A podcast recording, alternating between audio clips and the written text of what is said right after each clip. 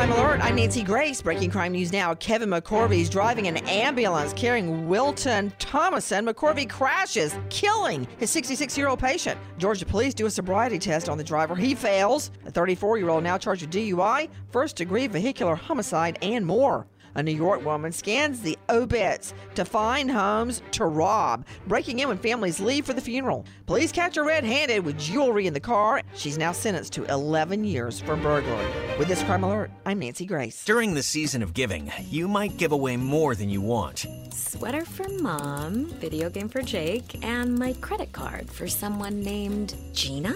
More online activity can mean more exposed personal info, but LifeLock by Norton has identity theft protection all wrapped up. And if you become a victim, we'll work to fix it. No one can prevent all identity theft or monitor all transactions, but you can save up to 25% off your first year with promo code NEWS. Visit lifelock.com today.